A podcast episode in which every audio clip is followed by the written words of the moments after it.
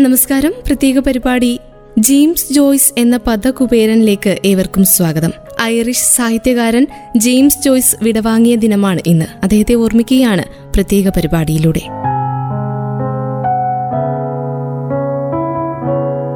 അയാൾ ഒരു സഞ്ചാരിയായിരുന്നു.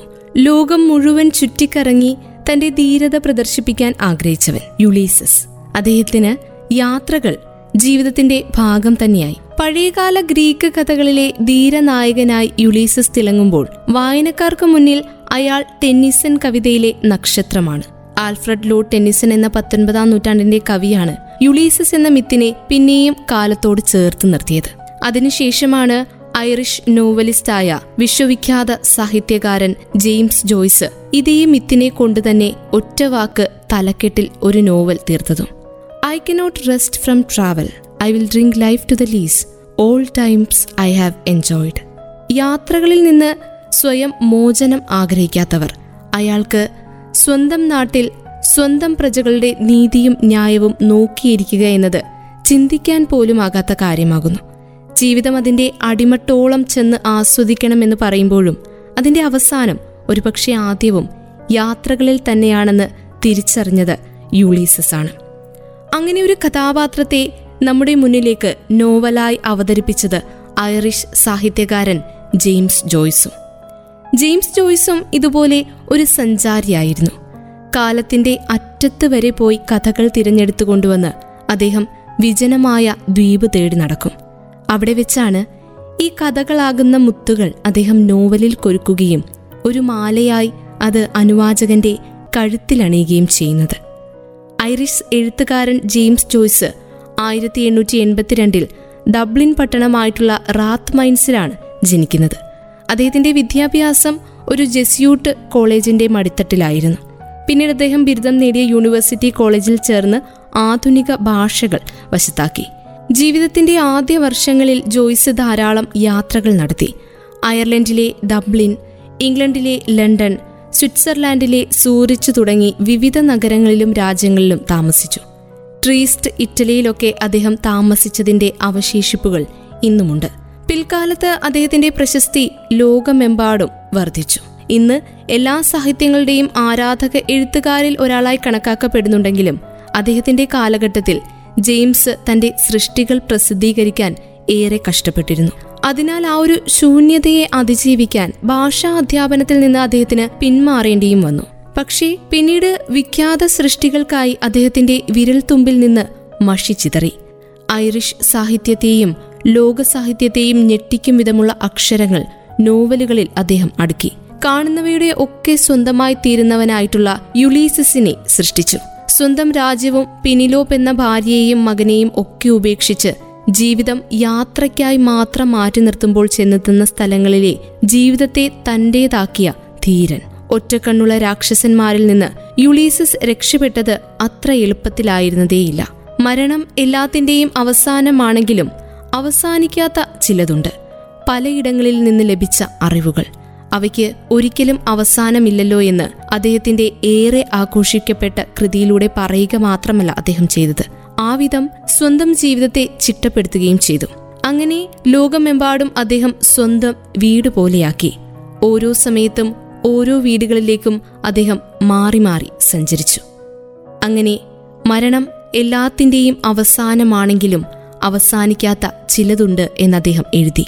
പലയിടങ്ങളിൽ നിന്ന് ലഭിച്ച അറിവുകൾ ഒരുക്കി വെച്ചുകൊണ്ട് അദ്ദേഹം കഥകൾ മെനഞ്ഞു നോവലുകൾ സൃഷ്ടിച്ചു. അതെല്ലാം കാലാതിവർത്തിയായി. ആയിരത്തി തൊള്ളായിരത്തി നാല് ജൂൺ പതിനാറിന് പ്രധാന കഥാപാത്രമായിട്ടുള്ള ലിയോപോൾഡ് ബ്ലൂമിന്റെയും ജോയ്സിന്റെ തന്നെയും ആത്മാംശം അടങ്ങുന്ന കഥാപാത്രമായ സ്റ്റീഫൻ സെഡാലസിന്റെയും ഡബ്ലിൻ നഗരത്തിലൂടെയുള്ള അലഞ്ഞു തിരയിലൊക്കെയാണ് നോവൽ ചിത്രീകരിച്ചിരിക്കുന്നത്. പിന്നീട് അദ്ദേഹം തന്റെ ഭാര്യയായി തീർന്ന നോറ ബാർണക്കളുമായി ജോയ്സിന്റെ ആദ്യ സംഗമം നടന്ന ദിവസം കൂടിയായിരുന്നു ജൂൺ പതിനാറാം തീയതി. അതിനാൽ ലോകമെമ്പാടുമുള്ള ജെയിംസ് ജോയ്സിന്റെ ആരാധകർ ജൂൺ പതിനാറ് ബ്ലൂമിന്റെ ദിവസമായി ആഘോഷിക്കുന്നു. ബ്ലൂംസ് ഡേ എന്ന് ആഘോഷിക്കുന്നു. നോവലിന്റെ നാമം യവനകവിയായ ഹോമറിന്റെ ഇതിഹാസ കാവ്യം ഒഡീസിയിലെ നായകൻ ഒഡീസിയസിന്റെ പേരിന്റെ ലത്തീൻ രൂപമാണ്. ട്രോജൻ യുദ്ധത്തിനൊടുവിൽ ഗ്രീസിലെ തന്റെ രാജ്യമായ ഇത്താക്കയിലേക്കുള്ള ഒഡീസിയസിന്റെ പത്ത് വർഷം ദീർഘിച്ച സാഹസികമായ മടക്കയാത്രയെ സംബന്ധിച്ച ഹോമറിന്റെ കഥ. യുളീസസിലെ ആഖ്യാനത്തിലുടനീളം ജെയിംസ് ജോയ്സിന്റെ എഴുത്തിൽ പ്രതിഫലിക്കുന്നുണ്ട്. ഹോമറിന്റെ ഇതിഹാസത്തിലെ കഥാപാത്രങ്ങളും സംഭവങ്ങളുമായുള്ള സമാന്തരകളുടെ ഒരു പരമ്പര തന്നെ തന്റെ കഥയിൽ ജോയ്സ് ഉൾക്കൊള്ളിച്ചിട്ടുണ്ട്. മുഖ്യ കഥാപാത്രമായ ലിയോപോൾഡ് ബ്ലൂം ഒഡീസിയസിനെയും അയാളുടെ പത്നി മോളി ബ്ലൂം ഒഡീസിയസിന്റെ പത്നി പെനലോപ്പിനെയും സ്റ്റീഫൻ സെഡാലസ് എന്ന കഥാപാത്രം ഒഡീസിയസിന്റെ പുത്രൻ ടെലിമാക്കസിനെയും അനുസ്മരിപ്പിക്കും വിധമാണ് എഴുതിയിരിക്കുന്നത്. സംജ്ഞാപദങ്ങളും ബഹുവചനങ്ങളും ക്രിയാഭേദങ്ങളും ഉൾപ്പെടെ മുപ്പതിനായിരത്തി മുപ്പത് പദങ്ങളുടെ ശേഖരത്തെ ആശ്രയിച്ച് രണ്ട് ലക്ഷത്തി അറുപത്തി അയ്യായിരം പദങ്ങളുടെ ദൈർഘ്യമുള്ള കൃതിയാണിത്. പതിനെട്ട് ഉപാഖ്യാനങ്ങളായിട്ട് ജെയിംസ് ജോയ്സ് എഴുതിയ യുലീസസ് വിഭജിക്കപ്പെട്ടിരിക്കുന്നു. ആദ്യ പ്രസിദ്ധീകരണം മുതൽ യുലീസസ് വിവിധതരം വിവാദങ്ങളുടെയും വിശദ പരിശോധനകളുടെയും വിഷയമായി. അശ്ലീലതയുടെ പേരിൽ ആരംഭത്തിൽ നേരിടേണ്ടി വന്ന വ്യവഹാരങ്ങളും ഏറെ ദീർഘിച്ച പാഠസംബന്ധമായിട്ടുള്ള ജോയ്സ് യുദ്ധങ്ങളും ഈ നോവൽ സൃഷ്ടിച്ച കോലാഹലങ്ങളുടെ ഭാഗമാണ്. യുളീസിസിലെ ഒരു മുഖ്യ ആഖ്യാന സങ്കേതമായ ബോധധാര സമ്പ്രദായവും സൂക്ഷ്മതയോടെ അദ്ദേഹം സൃഷ്ടിച്ചിട്ടുള്ള ആ ഒരു നോവലിന്റെ ഘടനയും പാത്രസൃഷ്ടിയുടെ മികവും നിറഞ്ഞ ഫലിതവും ശ്ലേഷങ്ങളുടെയും അനുകരണ കുസൃതികളുടെയും സൂക്ഷ്മ സൂചനകളുടെയും പരീക്ഷണങ്ങൾ നിറഞ്ഞ ഗദ്യശൈലിയും അതിനെ ആധുനിക സാഹിത്യത്തിലെ ഏറ്റവും വിലമതിക്കപ്പെടുന്ന രചനകളിൽ ഒന്നാക്കി മാറ്റി. ആയിരത്തി തൊള്ളായിരത്തി തൊണ്ണൂറ്റിയെട്ടിൽ മോഡേൺ ലൈബ്രറി ഈ പുസ്തകത്തിനെ ഇരുപതാം നൂറ്റാണ്ടിലെ ഏറ്റവും പ്രധാനപ്പെട്ട നൂറ് നോവലുകളുടെ പട്ടികയിൽ ഒന്നാമത്തേതായി ഉയർത്തി. കൗമാരത്തിന് ശേഷമുള്ള ജീവിതത്തിന്റെ ഭൂരിഭാഗം സമയവും ജെയിംസ് ജോയ്സ് ചെലവിട്ടത് അയർലാൻഡിന് പുറത്തായിരുന്നു. എങ്കിലും ജോയ്സിന്റെ കഥകളിലെ ലോകം ഡബ്ലിൻ എന്ന കേന്ദ്രത്തിൽ ശക്തമായി ഉറച്ചിരുന്നു. ഡബ്ലിനും പരിസര പ്രദേശങ്ങളും അദ്ദേഹത്തിന്റെ എല്ലാ കഥകൾക്കും പശ്ചാത്തലമായി ഒരുങ്ങി. ഉദാഹരണത്തിന് യുളീസിന്റെ പശ്ചാത്തലവും ഡബ്ലിനിൽ തന്നെയാണ്. ലിയോപോൾഡ് ബ്ലൂം എന്ന കഥാപാത്രം അദ്ദേഹം നടക്കാനിറങ്ങുമ്പോൾ അയാളുടെ ജീവിതത്തിൽ സംഭവിക്കുന്ന കാര്യങ്ങളാണ് ഇതിലൂടെ പറയുന്നത്. അതിന്റെ ഓർമ്മയ്ക്കായിട്ട് ജൂൺ പതിനാറിൽ ഡബ്ലിനിൽ ബ്ലൂംസ് ഡേ എന്ന പേരിൽ ആഘോഷിക്കപ്പെടുന്ന കാര്യവും നമ്മൾ കേട്ടിരുന്നു. ഈ ഒരു നോവലിന്റെ മുഴുവൻ പശ്ചാത്തലമാക്കിയിരിക്കുന്നത് ഡബ്ലിൻ എന്ന ആ ഒരു നഗരമാണ്. ജോയ്സിന്റെ റോമൻ കാത്തോലിക് പള്ളിയുമായിട്ടുള്ള കോളിളക്കം നിറഞ്ഞൊരു ബന്ധം അദ്ദേഹത്തിന്റെ ആത്മകഥാപാത്രമായിട്ടുള്ള സ്റ്റീഫൻ സെഡാലസ് എന്ന കഥാപാത്രത്തിന്റെ ആന്തരിക സംഘർഷങ്ങളിലൂടെ കാണിക്കുന്നുമുണ്ട്. പ്രവാസ ജീവിതം വരിച്ചെങ്കിലും പിറന്ന ഇടത്തിൽ അദ്ദേഹം അതീവ തൽപരനായിരുന്നു. യൂറോപ്പിൽ അദ്ദേഹം ചെലുത്തിയ പ്രഭാവം വഴി സാർവലൗകിക സ്വീകരണമാണ് അദ്ദേഹത്തിന് ലഭിച്ചത്. ജന്മനാടിലുള്ള ശ്രദ്ധ അദ്ദേഹത്തിന്റെ കൃതികൾക്ക് ദേശത്തനിമയും നൽകി. പക്ഷേ ഏറ്റവും ശ്രദ്ധിക്കപ്പെടേണ്ട ഒരു കാര്യം ഈ കൃതികൾ നിരവധി വിമർശനങ്ങൾ ധാരാളം നേരിട്ടു എന്നതാണ്. ശാരീരിക പ്രക്രിയകളെ സങ്കോചമില്ലാതെ പരാമർശിക്കുന്ന നിരവധി ഭാഗങ്ങൾ ഈ നോവലിലുണ്ട്. മതപരവും ദൈവശാസ്ത്രപരവുമായ നിലപാടുകളെ പരിഹസിക്കുന്നതെന്ന് തോന്നിക്കുന്ന ഒട്ടേറെ സന്ദർഭങ്ങളും ഇതിലുണ്ട്. ഇക്കാരണങ്ങളൊക്കെ കൊണ്ട് ആയിരത്തി തൊള്ളായിരത്തി ഇരുപത്തിരണ്ടിൽ പ്രസിദ്ധീകരണത്തെ തുടർന്ന് യുളീസസ് വളരെ പരക്കെ വിമർശിക്കപ്പെടുകയും ബ്രിട്ടനിലും അമേരിക്കൻ ഐക്യനാടുകളിലും ഈ പുസ്തകം നിരോധിക്കപ്പെടുകയും ചെയ്തു. ഐക്യനാടുകളിൽ ഇതിനേർപ്പെടുത്തിയിരുന്ന നിരോധനം നീങ്ങിയത് ന്യൂയോർക്ക് തെക്കൻ ജില്ലാ കോടതിയിലെ ന്യായാധിപൻ ജോണം വൂൾസിയുടെ ആയിരത്തി തൊള്ളായിരത്തി മുപ്പത്തിമൂന്ന് ഡിസംബർ ആറിൽ വന്ന പ്രഖ്യാതമായൊരു വിധിയോടെയാണ്. യുളീസസിന്റെ ദൈർഘ്യവും ദുർഗ്രഹതയും അതിന്റെ വായന പ്രയാസം നിറഞ്ഞതാക്കുന്നുണ്ടെങ്കിലും തന്റെ ചുമതലയിൽ വന്ന സുപ്രധാനമായ തീരുമാനത്തോട് നീതി ചെയ്യാനായി ആഴ്ചകളോളം ഒഴിവു സമയം ചെലവഴിച്ച് താനത് വായിച്ചെന്ന് അന്ന് ആ ന്യായാധിപൻ ജോൺ എം വൂൾസി പറഞ്ഞു. നോവലിലുള്ളതായി വിമർശിക്കപ്പെടുന്ന വഷളൻ ഭാഗങ്ങൾ അശ്ലീലമല്ലെന്നും വ്യക്തികളുടെ മനോവ്യാപാരങ്ങളുടെ സത്യസന്ധമായ ചിത്രീകരണം മാത്രമാണെന്നും അദ്ദേഹം വായനയിലൂടെ തീർപ്പ് കൽപ്പിച്ചുവെന്നും അദ്ദേഹം സമൂഹത്തിനോട് വിളിച്ചു പറഞ്ഞു. ഇങ്ങനെ നിരവധി വിമർശനങ്ങൾ കേട്ട് തഴമ്പിച്ച് വളർന്ന എഴുത്തുകാരനായിരുന്നു ജെയിംസ് ജോയ്സ് എന്ന ഐറിഷ് സാഹിത്യകാരൻ. ജെയിംസ് ജോയ്സ് ഒരു സ്വപ്നാടകൻ കൂടിയായിരുന്നു. വിധിയാലും കാലത്തിന്റെ സഞ്ചാരങ്ങളാലും ഉടൽ തളർന്നവൻ. പ്രായത്തിന്റെ ആധിക്യം ഏറെയുള്ള യുളീസിസിനെ പോലെ തന്നെ അദ്ദേഹത്തെ നമുക്ക് കാണുവാൻ സാധിക്കും. പക്ഷേ സഞ്ചാരങ്ങളുടെ ഊർജത്തെ ഏറ്റവും അടിത്തട്ടോളം ചെന്ന് ഉയിരിലേറ്റുവാങ്ങി നിൽക്കുന്ന അപാരമായ ചൈതന്യം അയാളിൽ എപ്പോഴും തൊട്ടെടുക്കാൻ സാധിക്കും.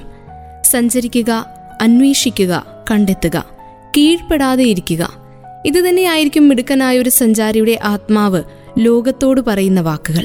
സഞ്ചാരദാഹമുള്ള മനുഷ്യർ എത്രയോ അധികമാണ്. പത്ത് പേരെടുത്താൽ അതിലൊരാൾ ലോകം ചുറ്റി സഞ്ചരിക്കാൻ മോഹിച്ചു നടക്കുന്ന മനുഷ്യനാകും. അങ്ങനെ ഒരാളായിരുന്നു ജോയ്സും. ഓരോരുത്തരുടെയും വ്യത്യസ്തങ്ങളായ സഞ്ചാര ലോകങ്ങൾക്ക് യുളീസസ് എന്ന കൃതി പ്രചോദനമായതും അദ്ദേഹത്തിനുള്ളിലെ സഞ്ചാരിയിരുന്ന് കഥ പറഞ്ഞതുകൊണ്ടാണ്. തന്റെ രാജ്യത്തെത്തിയിട്ടും വീണ്ടും അടുത്ത യാത്രയെക്കുറിച്ച് മാത്രം സ്വപ്നം കാണുന്ന ഭ്രാന്തനായ സഞ്ചാരി. അത്തരം ഭ്രാന്തെടുക്കലുകളെ തന്നെയാണ് വായനക്കാരും ഇഷ്ടപ്പെട്ടത്. അനുവാചകരുടെ നിരന്തര പ്രതികരണങ്ങളിലൂടെ ജോയ്സ് തന്നെ വെളിപ്പെടുത്തിയിരുന്നു. ആ ഭ്രാന്തെടുക്കലുകളിലാണ് തന്റെ വായനക്കാർ വീണത് എന്ന്. യുളീസസിനെതിരെ ഇന്നും ഉന്നയിക്കപ്പെടുന്ന ഒരു വിമർശനം അതിലെ ആഖ്യാനത്തിലെ ദുർഗ്രഹതയെക്കുറിച്ചാണ്. ഈ പരാതിയുടെ പരമാർത്ഥം ഗ്രന്ഥകാരൻ തന്നെ ഒരുവിധത്തിൽ സമ്മതിച്ചിട്ടുള്ളതാണ്. താൻ എന്താണ് അർത്ഥമാക്കുന്നത് എന്നതിനെ ചൊല്ലിയുള്ള തർക്കത്തിൽ പ്രൊഫസർമാരെ നൂറ്റാണ്ടുകളോളം തിരക്കുള്ളവരാക്കി നിർത്താൻ പാകത്തിൽ പ്രഹേളികകളും ഗൂഢപ്രശ്നങ്ങളും സന്നിവേശിപ്പിച്ചാണ് യുളീസസ് എഴുതിയതെന്ന് സമ്മതിച്ച ജോയ്സ്. ഒരുവന്റെ അനശ്വരത ഉറപ്പുവരുത്താനുള്ള ഏക വഴിയെന്ന് ഈ രചനാശൈലിയെ വിശേഷിപ്പിക്കുക പോലും ചെയ്തു. സമകാലിക സംഭവങ്ങൾ സാഹിത്യം ചരിത്രം തത്വചിന്ത തദ്ദേശാചാരങ്ങൾ പഴംപുരാണങ്ങൾ നാടൻ പാട്ടുകൾ തുടങ്ങി നൂറുകണക്കിന് സൂചനകളും ഭാഷാപരമായിട്ടുള്ള കസർത്തുകളും അഭ്യാസങ്ങളുമായി എണ്ണൂറോളം പേജ് വരുന്ന യുളീസസ് ദുർഗ്രഹമായില്ലെങ്കിലേ അത്ഭുതമുള്ളൂ എന്ന് നിരീക്ഷിക്കുന്ന യുളീസിസിന്റെ മലയാളം പരിഭാഷകൻ കൂടിയായിട്ടുള്ള എൻ മൂസക്കുട്ടി അദ്ദേഹത്തിന്റെ പരിഭാഷയിൽ പറഞ്ഞു അനിവാര്യ തിന്മയായി നാലായിരത്തോളം അടിക്കുറിപ്പുകൾ തനിക്ക് ചേർക്കേണ്ടി വന്ന കാര്യം. എടുത്തു പറയേണ്ട ഒരു സവിശേഷത പ്രത്യേകിച്ച് ജെയിംസ് ജോയ്സിന്റെ എല്ലാ സൃഷ്ടികളെയും കുറിച്ച് അദ്ദേഹത്തിന്റെ പദസമ്പത്തിനെ കുറിച്ചാണ് പ്രസിദ്ധീകരണ കാലത്തുണ്ടായ നാനൂറോളം നിരൂപണങ്ങളിൽ ചിലവ ഈ കൃതിയെ ആർക്കും തിരിയാത്ത അസംബദ്ധം എന്ന് വിശേഷിപ്പിച്ചപ്പോൾ സവിശേഷ രചനയായി ഇതിനെ കണ്ട മറ്റൊരു വിഭാഗം നിരൂപകർ ജോയ്സിന്റെ പദകുബേരതയിൽ ആശ്ചര്യപരിതരായി ഒന്നും പറയാനില്ലാത്ത രചനയെന്നും വായനക്കാരോട് ആരോടും ചേരുതാത്തത് ചെയ്യുന്ന കൃതിയെന്നും ഇത് വിശേഷിപ്പിക്കപ്പെട്ടിട്ടുണ്ട്. അതേസമയം ജി ഡബ്ല്യു സ്റ്റോണിയറെ പോലെയുള്ള വിമർശകർ ഇതിലെ ഭാഷയുടെ ദുർഗ്രഹത സമ്മതിച്ചപ്പോഴും ക്ഷമയോടെയുള്ള ഒരു വായന ജോയ്സിന്റെ എല്ലാ കൃതികളിലും ലാളിത്യം കൊണ്ടുവരുമെന്നും അർത്ഥം മങ്ങുന്നയിടത്ത് അങ്ങനെ നമുക്ക് തോന്നുന്നിടത്ത് സംഗീതം വായനക്കാരെ കീഴടക്കുമെന്നും കരുതി. ഭാഷാപരമായ പല പരീക്ഷണങ്ങളും ബോധധാരാ ശൈലിയും ദുർഗ്രഹമായ സാഹിത്യവിവക്ഷകളും സ്വപ്നാനുഭവങ്ങളുടെ ധാരാളിത്തവും പാത്രസൃഷ്ടിയുടെ കഥാഘടനയുടെ അസമ്പ്രദായികതയും മൂലം സാമാന്യ വായനക്കാർക്കിടയിൽ ഏറെ പ്രചാരമല്ലാതിരുന്ന ഈ ഒരു കൃതി ഹാസ്യത്തിന്റെ അനന്ത സാധ്യത പേറുന്നതാണെന്ന് പോലും കരുതുന്നവരുണ്ട്. ആയിരത്തി തൊള്ളായിരത്തി മുപ്പത്തിയൊൻപതിൽ ലോകം ഭീഷണമായൊരു മഹായുദ്ധത്തിന്റെ വിളിമ്പിൽ നിൽക്കുമ്പോഴാണ് ജോയ്സിന്റെ ഫിനഗൻസ് വേക്ക് പ്രസിദ്ധീകരിക്കപ്പെട്ടതെന്ന് ഓർമ്മിപ്പിക്കുന്ന ഇംഗ്ലീഷ് ഹാസ്യ ലേഖകനും ഗാനരചയിതാവുമായിട്ടുള്ള ആന്തനി ബർജസ് അതിന്റെ ഓരോ പുറത്തും പൊട്ടിച്ചിരിയുടെ സാധ്യതയാണ് കണ്ടത്. ഒരിക്കലും യാത്രകളിൽ നിന്നും തന്നെ മോചിപ്പിക്കാൻ ആരും വരരുതേ എന്നായിരിക്കണം. വിജനമായ തന്റെ എഴുത്തുമേശയ്ക്ക് അരികിലിരുന്നു കൊണ്ട് അദ്ദേഹം ആവശ്യപ്പെട്ടിരിക്കുക. അത്രത്തോളം യാത്രയായിരുന്നു ജെയിംസ് ജോയ്സ് എന്ന എഴുത്തുകാരന്റെ താവളം. എവിടെയായിരുന്നാലും യാത്രകളിൽ നിന്നും അദ്ദേഹം പുതിയ കഥകളെയും ആരും കാണാത്ത പൊന്നുപോലെയുള്ള വാക്കുകളെയും കടഞ്ഞെടുത്തു. അത് വരികളിൽ എഴുതി.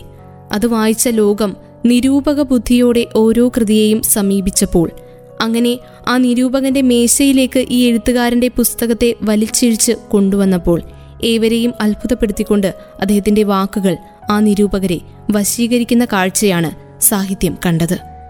യുളീസസും ഫിനഗൻസ്വേക്കും ആത്മകഥാസ്പർശമുള്ള A Portrait of the Artist as a Young Man എന്ന നോവലുകളും ഡബ്ലിനേഴ്സും ഒക്കെ വീണ്ടും വീണ്ടും നമ്മൾ വായിക്കുന്നു. എഴുത്തിന്റെ മായികതയിലേക്ക് എടുത്തു ചാടി നമ്മൾ ആത്മഹത്യ ചെയ്യുന്നതും ജെയിംസ് ജോയ്സ് എന്ന എഴുത്തുകാരന്റെ മാന്ത്രികത കൊണ്ടാണെന്ന് മാത്രമേ ഈ അവസരത്തിൽ പറയുവാൻ സാധിക്കുകയുള്ളൂ. അദ്ദേഹത്തിന്റെ സ്മരണകൾ പുതുക്കിക്കൊണ്ട് പ്രത്യേക പരിപാടി ജെയിംസ് ജോയ്സ് എന്ന പദകുപേരൻ ഇവിടെ പൂർണമാകുന്നു. ഇത്രയും സമയം പ്രത്യേക പരിപാടിയിൽ ഐറിഷ് സാഹിത്യകാരനും നോവലിസ്റ്റുമായ ജെയിംസ് ജോയ്സ് എന്ന എഴുത്തുകാരനെ ഓർമ്മിക്കുകയായിരുന്നു പ്രത്യേക പരിപാടി ജെയിംസ് ജോയ്സ് എന്ന പദകുപേരനിലൂടെ. പ്രത്യേക പരിപാടി പൂർണമാകുന്നു. ഇത്രയും സമയം ഒപ്പമുണ്ടായിരുന്നത് ഞാൻ കല്യാണി. തുടർന്നും കേട്ടുകൊണ്ടേയിരിക്കും radio Mangalam ninety one point two നാടിനൊപ്പം നീരിനൊപ്പം.